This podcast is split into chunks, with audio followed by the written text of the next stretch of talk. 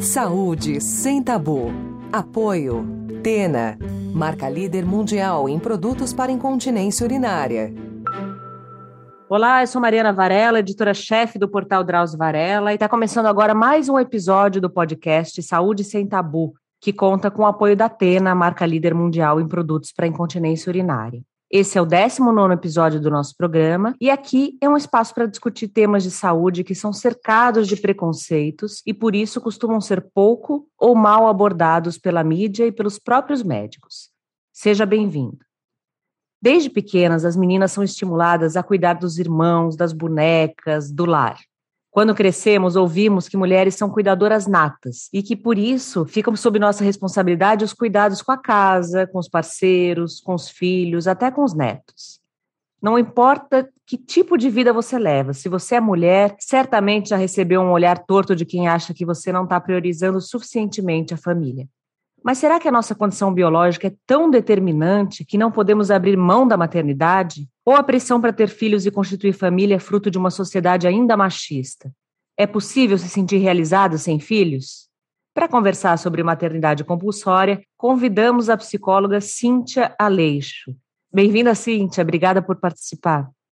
Eu que agradeço, Mariana. É sempre, para mim, é um orgulho, né? Continuar e semear conteúdos sobre a maternagem de forma real, né? Eu sei que é um tema e é uma palavra talvez que sido muito, esteja sendo muito utilizada, né? Mas é essencial que a gente fale bastante sobre isso a nível de cunho científico também, para que a gente consiga realmente ajudar, né? E amparar outras mulheres que precisam dessa conversa, dessa escuta.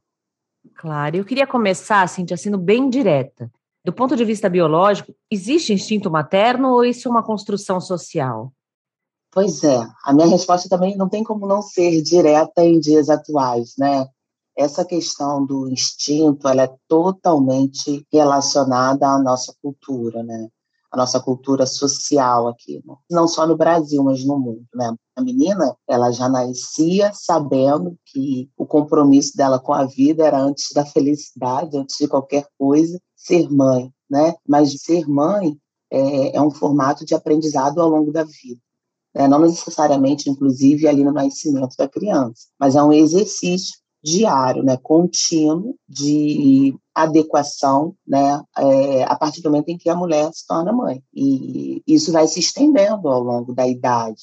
A gente precisa falar, inclusive, né, que são mães de adolescentes, mães de adultos, jovens adultos, né, porque esse papel ele continua sendo desenvolvido e ele precisa ser desenvolvido, habilitado, sabe? Nas nossas vivências, ou seja, o instinto é uma, um debate que já caiu por terra, ainda bem, né? Porque é muito difícil quando a mulher se torna mãe e acredita, né, que ela precisa saber dar conta ou amar aquele ser humano incondicionalmente a partir do momento em que ela começa a gestar. Era o que se esperava, né, das mulheres. É, e tem muita mulher que diz isso, né? Que quando o filho nasceu, olhou para o filho e não sentiu aquele amor, né? O amor é, é, construído socialmente, né? E também você precisa de um tempo para desenvolver essa relação, é, né? Nem sempre ela é dada assim no momento que você vê o filho, né? É muito difícil, ainda que a maternagem seja muito desejada. Né? O desejo e o amor não tem nada a ver, assim, uma coisa com a outra, né? A mulher ela precisa sentir é, ao longo ali da relação mãe filho que essa construção, né, sentimento, ele vai crescendo, ele vai aumentando com o tempo. Inclusive é interessante a gente trazer isso porque eu percebo que essa é uma das causas que mais chegam aqui no consultório, né? O sentimento de culpa, o medo, a tristeza por mulheres que não reconhecem todo esse amor ou um amor diferente também. Existem formas de amor diferentes no início da maternagem ao longo dela também. Agora, a gente sabe que biologicamente, sim, existem diferenças, óbvio, né, entre homens e mulheres. As mulheres geram os filhos, elas amamentam os filhos, mas fora essas duas funções, os homens podem e devem, né, compartilhar os cuidados com os filhos de forma igualitária. Por que, que isso não acontece?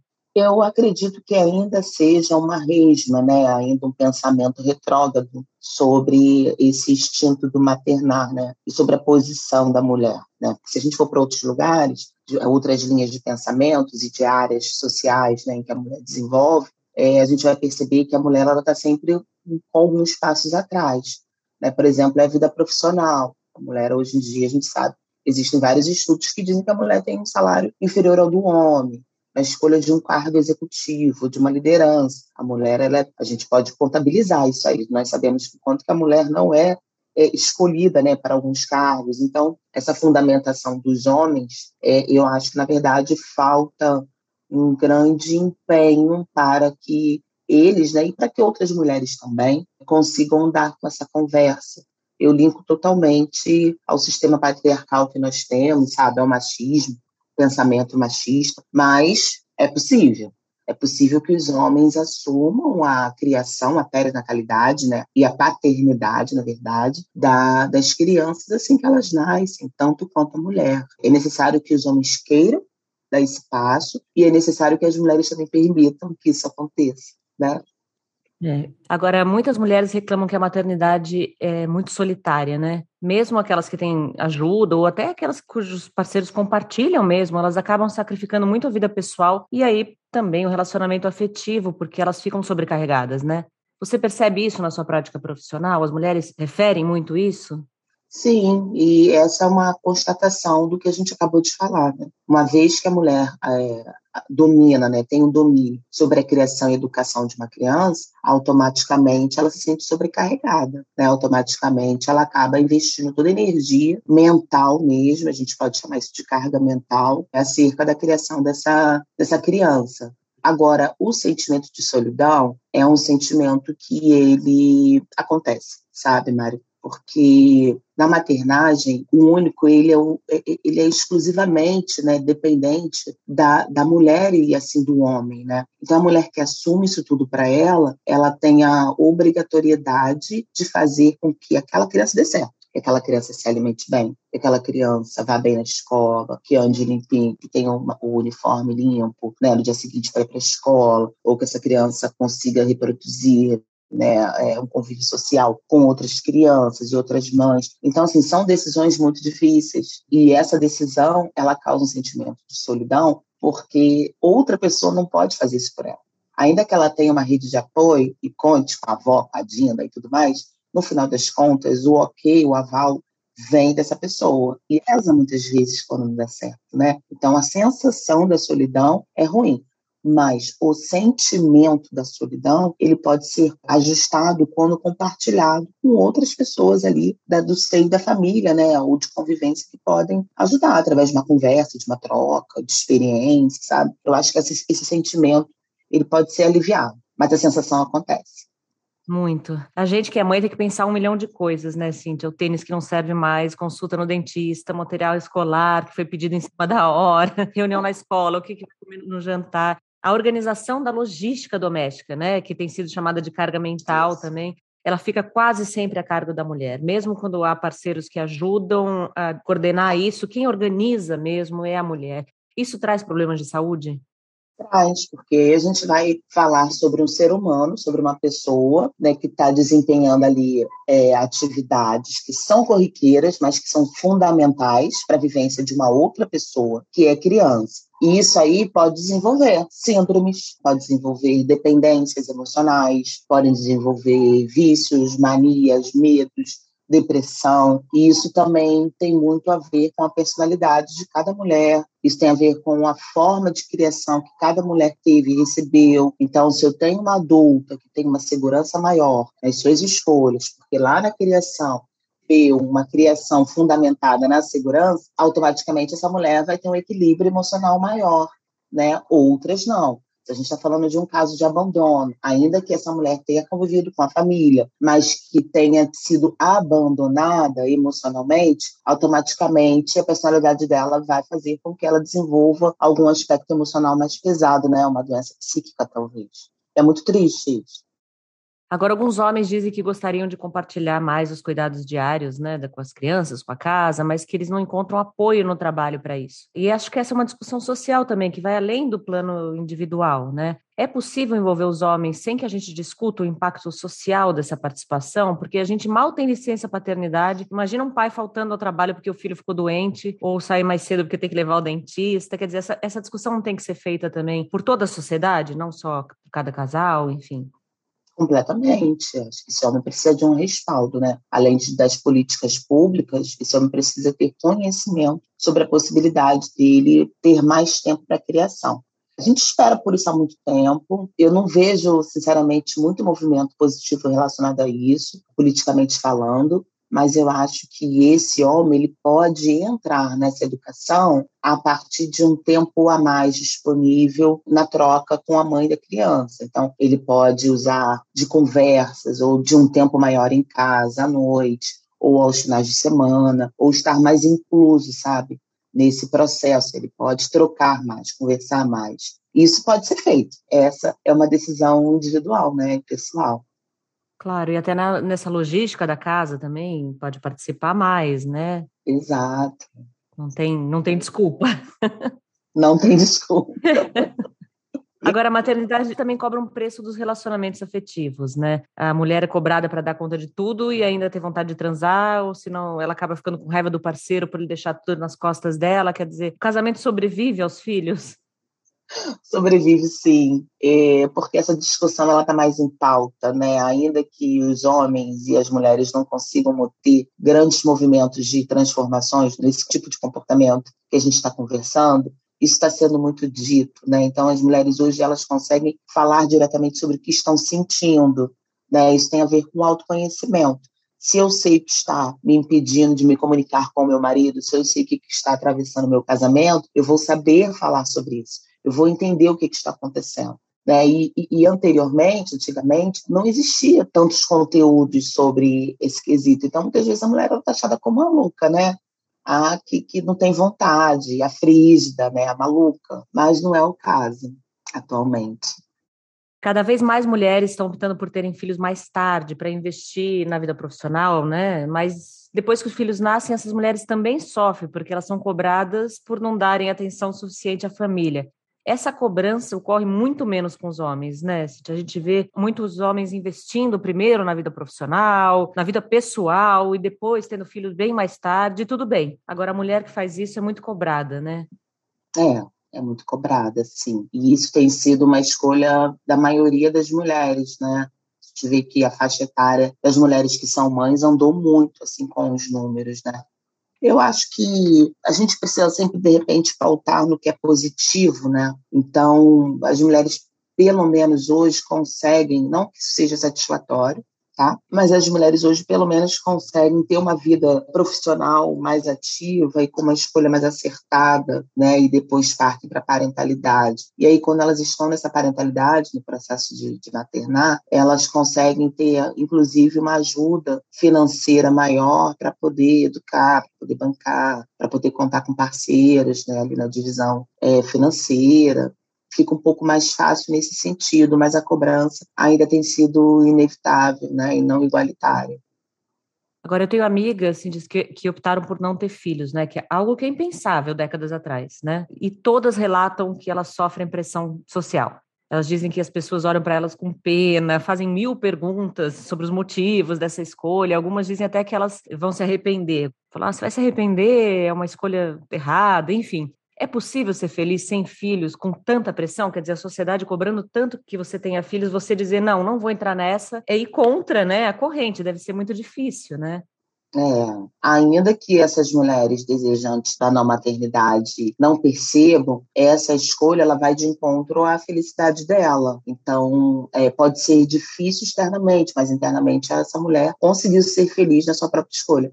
Tem uma pesquisa que é um pouquinho antiga, é de 2005, né? Até estava dando uma pesquisada um dia desses, que eu trabalho diretamente com isso, né? Pesquiso isso também na academia, e que diz que em 2005 foi feito um estudo onde fazia essa comparação entre a felicidade da mulher que era mãe e a felicidade da mulher que não escolheu a maternidade. E nessa pesquisa evidenciou-se que a mulher que escolheu ser mãe é mais feliz, era mais feliz. Então, assim, é muito recente, apesar de distante, é recente esse dado, mas, olhando por um outro viés, eu acho que a escolha que vem de dentro coração, né? Uma escolha mais profunda acerca do que a gente deseja, ela é sempre muito mais assertiva. Agora, eu recebo muitas mulheres que escolheram a não maternagem e que tá tudo bem, assim, que conseguem, né? Que são mulheres lúcidas, são mulheres analisadas, que fazem terapia, que se conhecem um pouco mais, que fica mais difícil bancar isso, sabe? Uhum. Mas é uma chatice que vem de fora, né? É sempre muito chato, né? Quando você é indagada sobre o que te faz feliz, né? A pergunta é sempre aquela: quem é que vai cuidar de você quando você envelhecer? Né? Como se a gente criasse filhos só para cuidar da gente, né? Muito estranho. E tanta gente que tem filho depois e morre sozinha, né? É o que mais tem. Exatamente. Ter filho não necessariamente faz com que as relações deem certo até o final da vida, né? Pois é. Agora, se a maternidade cobra um preço tão alto da mulher e ela não tem com quem dividi-lo, não me parece natural que cada vez mais mulheres abram mão da maternidade. Você tem notado isso? Você acha que aumentou o número de mulheres que conscientemente optam por não ter filhos? Sim, aumentou bastante, né? O meu parâmetro é a clínica, né? É o consultório. Então, assim, eu já cheguei a receber mulheres que vieram de processos de fertilização in vitro, que tentaram ter filhos durante muito tempo e depois vieram para terapia e descobriram que realmente não queriam ser mães, que aquele processo estava pesado, que já estavam em outro estágio de vida. Então, acontece, tem acontecido sim, esse é um dado que eu tenho aqui, eu fico super adiante quando alguém consegue chegar nesse lugar, nesse encontro, né, com a própria essência, porque não adianta a gente colocar filho no mundo só por colocar, realmente dá trabalho, né, realmente é difícil, né, e realmente não é para todo mundo. Exato. E acho que poder decidir isso, né? Porque sempre você toma uma decisão que vai contra o que esperam socialmente de você, não é simples, né? Você tem que ter apoio também para tomar essa decisão, imagino, né? É, sim, é necessário um apoio. E esse apoio é muito difícil. Ele não vem, ele não chega. É muito difícil sabe? Ainda que você tenha uma pessoa muito próxima que você possa dividir, a sociedade está cercada de pessoas julgadoras, né? E não digo nem a sociedade de uma maneira distante, mas tem sempre um vizinho, uma vizinha, a própria mãe, o próprio marido, né? o companheiro ou um colega de trabalho, tem sempre alguém que vai indagar. Por isso que é, que é interessante que essa pessoa tenha uma postura muito certa sobre o que se quer. Agora, também eu percebo que tem mulheres que não desejam a maternidade porque enxergam a maternidade como um problemão quando ela se compara com alguma maternidade muito próxima. Quando ela observa uma irmã que, de repente, passou por uma depressão pós-parto, por uma dificuldade emocional, ou quando de repente alguém teve um filho que nasceu com alguma comorbidade. Então, a gente precisa, essa mulher precisa repensar, peraí, eu realmente não quero ou eu tenho medo do que possa acontecer. Né? Será que eu preciso lidar com esse medo? Será que esse medo não está sendo muito fantasioso também? Se a gente levar em consideração que cada realidade é uma, cada cromossomo vai ser diferente do outro, enfim, também é necessário dar uma investigada, sabe? E Cintia, antes era quase um pecado a gente reclamar de algum aspecto da maternidade, né? Parecia que a mulher estava arrependida, ou que não amava os filhos, enfim. Hoje a gente fala com mais naturalidade sobre as dificuldades da gravidez, da amamentação, do pós-parto. Você acha que as mulheres ainda têm receio de conversar sobre as dificuldades da maternidade, que a gente sabe que existem e, como você disse, podem variar de mulher para mulher, né, de gravidez para gravidez, de filho para filho, enfim. Você acha que a gente conversa com mais liberdade isso hoje? Depende com quem. Ainda existe um tabu, sim, ainda existe numa roda de mães, quando uma reclama, a outra naturalmente vai se identificar, mas essa outra ainda não se sente completamente à vontade por quesitos culturais mesmo, sabe? E às vezes até religiosos. Né? A gente sabe que a religião, a espiritualidade, ela movimenta muito a vida emocional de qualquer pessoa, ainda que ela não seja religiosa. Né? Tem uma criação ali que é fundamentada na cultura catolicista e tudo mais, e que diz, né, e que fala sobre o pecado, né, de reclamar da vida, inclusive de um modo geral. Então, eu acho que ainda é muito difícil. Nas redes sociais, não. Mas no consultório, é, eu percebo quanto que existe essa dificuldade. E nos grupos de mães fora consultório, eu também enxergo isso. Ainda é difícil, sabe? Mas é interessante que a mulher encontre pelo menos um lugar para se despejar. Né? De repente ela não precisa falar para o mundo todo, mas ela precisa se sentir segura em alguma companhia, em alguma parceria, para poder falar o que realmente sente, né? E lembrar que isso não é desamor. Claro, até porque, é, e aí eu falo até do ponto de vista pessoal, quando você compartilha essas dificuldades, você vê que tem mais gente passando por aquilo também, né? Que não é só com você, isso te ajuda, né? É um amparo que vai passar, mulheres que já passaram por isso, que tem né, essa troca de experiências na maternidade, ainda mais sabendo que a gente fica muito sozinha nesse período, é muito importante, né? Muito. Inclusive, a técnica fundamental, rodas de conversa, assim, de grupos de mãe, grupos terapêuticos, é exatamente essa. Quando a gente incentiva para que uma mulher encontre redes de apoio, ou de, é, procure outros grupos, outros encontros sobre maternagem, é justamente para ela se reconhecer, não sendo como a única, para ela entender que ela não está errada de tudo. Quando ela se reconhece no outro, esse sentimento fica mais confortável dentro dela é uma técnica que vem dado muito certo. Você mesmo acabou de trazer aqui, né, falando de um, um, modo de senso comum, de uma experiência própria, mas é uma técnica utilizada, sim, por terapeutas e, e funciona. A ideia é fazer com que o sentimento, a sensação ruim saia, né? A gente trabalha para isso, para elaborar o que não movimenta a gente, o que atrapalha, o que deixa a gente estagnada, talvez até numa relação mãe-filho.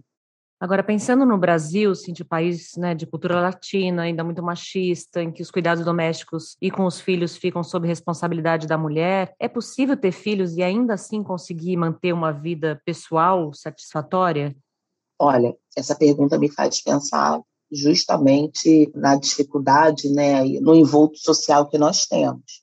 Né? Se eu estou falando de uma mulher desprivilegiada, né, que não tem acesso a suporte de políticas é, de conscientização né, sobre a maternagem ou sobre métodos anticoncepcionais. É, eu vou estar falando de uma mulher que vai estar dividindo ali o que ela não tem com outras crianças, né, que vai se sentir descompensada na educação das crianças, porque vai precisar colocar essa criança, de repente, numa escola pública que não acontece aula, né, ou onde o tráfico, né, o movimento ali da comunidade acaba atrapalhando ali o, o movimento escolar e naturalmente essa, não vai sobrar nada para essa mulher financeiramente conseguir ser feliz na maternidade, ela vai reclamar muito mais. Ainda que o amor aconteça, essa mulher ela vai passar por dificuldades que vão fazer com que ela se arrependa, com que ela repense nisso, com que ela se sinta desprivilegiada, com que ela não consiga ter momentos de alegria que são necessários para a gente se aliviar sempre, né? Agora, a gente está falando aqui de escolhas, né? Mas o Brasil é um país muito desigual. Você até começou a falar um pouquinho nisso. Muitas mulheres e meninas, por exemplo, engravidam sem querer e inúmeras vezes têm que seguir sozinhas, né? Com a gravidez, com cuidados depois com a criança. A discussão de maternidade compulsória, ela também passa pelo acesso aos direitos reprodutivos, à anticoncepção, né? Acho que não tem como deixar de falar disso, né? Sim, total. Ainda bem que você falou sobre isso, porque senão a gente fala sempre com um público que tem ali a rede de apoio maravilhosa, né? Uhum. E acaba esquecendo da outra parte. Mas é exatamente isso. Eu não posso culpabilizar, eu não posso desprivilegiar uma pessoa que não tem acesso à cultura social sobre o maternar, e ficar por aí, até porque essa mulher, de repente, ela vai ter mais que um filho, justamente para poder ter uma recompensa salarial, um investimento salarial do governo, ou de repente, na comunidade onde ela mora, ela vai se provar enquanto mais mulher, porque ela vai ter um número maior de filhos, né? Ela vai deixar de repente de viver uma vida profissional, de evoluir, né, profissionalmente por conta desses filhos. Então eu acho que é uma discussão de base que precisa acontecer eu acho que essa curva ela tem mudado, né, tem evoluído a nível de natalidade, índice de natalidade, mas eu acho que esse avanço precisa acontecer muito ainda. Pelo menos essas mulheres precisam ter acesso né, a conhecimento, para além das políticas públicas que já existem. O SUS é muito bonito, o projeto do SUS é muito bonito, ele é muito pensado em todo mundo, mas a gente não consegue praticar ele em muitos lugares ainda por falta de estrutura, de envolvimento também do poder político em todas as áreas da sociedade. Uhum. Agora, como envolver, né, ainda mais considerando todas as desigualdades sociais, né, que a gente tem no país, como envolver os homens e a própria sociedade nesse debate? Tem um caminho para isso ou, ou caminhos para isso? Eu acho que nós já estamos fazendo, sabe? Eu acho que essa conversa aqui é uma conversa que faz um convite para que a escuta seja de amparo. Ó, essa conversa aqui é um socorro, né? Para que mobilizadores sociais né, se identifiquem e busquem algum tipo de amparo. Né? Colocar na internet, é, a, a, utilizar as redes sociais para isso, né, fazer rodas e movimentos, conversas com homens sobre isso. A literatura hoje tem muitos autores que falam sobre isso para homens também. É fazer com que essa clarificação de ideias cheguem em muitos lugares. Então, a gente só consegue chegar em muitos lugares através da mídia, através da disponibilização né, de conteúdos sobre isso. E para que alguma coisa aconteça, sabe? Para que lá na ponta, né, a gente realmente consiga ter essas formas de, de políticas públicas colocadas, né, nos centros culturais que são mais necessários hoje em dia. A gente não consegue hoje em dia, né, de acordo aí com a nossa fase política no Brasil, fazer muito movimento para além do desse movimento silencioso que é a massificação de informação e de conversas sobre esse tema. É, e tem que ter políticas públicas, né, de educação, de saúde, para fornecer não só informação, mas meios para as mulheres poderem escolher se querem ter filhos, quando querem, né, e quantos querem, enfim. Não adianta nada a gente ficar discutindo isso se elas não tiverem acesso aos direitos sexuais e reprodutivos, que, que são direitos, né? Na verdade, são direitos. E aí, para isso, a gente também conta com grandes profissionais, né? Que estão aí empenhados, preparados para isso e que muitas vezes são trabalhos que não são assalariados, né? São trabalhos voluntários e aí as pessoas, esse profissional às vezes acaba não conseguindo se doar o quanto poderia, precisa comer, precisa pagar suas contas, precisa viver também. Mas nós temos pessoas muito empenhadas, nós temos trabalhos que acontecem lindamente só que ninguém consegue fazer sozinho se não tiver uma ajuda do governo, né, governamental, um incentivo, né, em todos os sentidos. Lógico.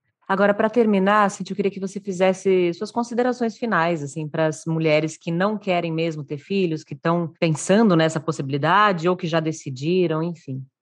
Olha, eu acho que foi o que eu falei um pouquinho no começo, eu vou desenvolver mais um pouco agora, né? Quando a gente se reconhece no mundo, quando a gente começa a perceber, praticar terapias ou tarefas que ajudem no nosso autoconhecimento, a gente consegue ter decisões mais assertivas para nós mesmos, né? A gente consegue direcionar o que viemos fazer aqui nesse mundo, que missão que a gente quer ter, né? o que, que a gente quer desenvolver, o que, que a gente quer desempenhar, o que, que faz bem para mim, o que, que não faz, o que, que me move, que, que não me move. Então, eu sugiro que todas as mulheres que estejam pensando nisso, que tenham tomado essa decisão e que não têm certeza acerca disso, e que, de repente, a partir dessa conversa, se reconhecem pressionadas ainda nisso, e que seja muito difícil estar passando por esse momento, eu sugiro que essas mulheres busquem alguma forma de atravessamento né, emocional, intuitivo, né, para que ela consiga cada vez mais ter certeza. Porque quando a gente tem certeza de quem somos ou do que move a gente, o que vem de fora acaba não, não abalando tanto as nossas decisões.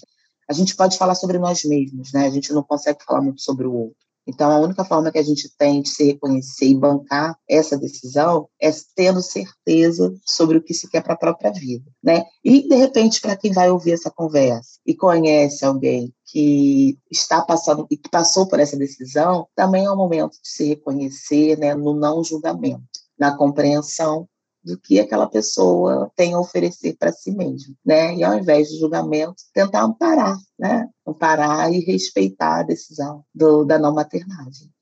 Cíntia, muito obrigada. Lembrando que esse podcast Saúde Sem Tabu tem apoio da Tena, marca líder mundial em produtos para incontinência urinária. Eu queria muito agradecer você, Cíntia, por sua participação. Como a gente conversou, escolher a constituição da família, se você quer ter filhos, quando, quantos filhos você quer, é um direito que faz parte dos direitos sexuais e reprodutivos, né? Que todos os indivíduos devem ter acesso e a gente tem que cobrar isso. E é o que a gente falou, né? Não existe um caminho ideal, mas o seu caminho, né? Exatamente. Eu que agradeço. Foi uma delícia conversar sobre isso. Eu acho que esse é um movimento que a gente precisa fazer socialmente, falando inclusive. Conte comigo e obrigada. Muito obrigada. Se você que está nos ouvindo ainda não nos segue nas nossas redes, se inscrevam no nosso canal do YouTube, Drauzio Varela.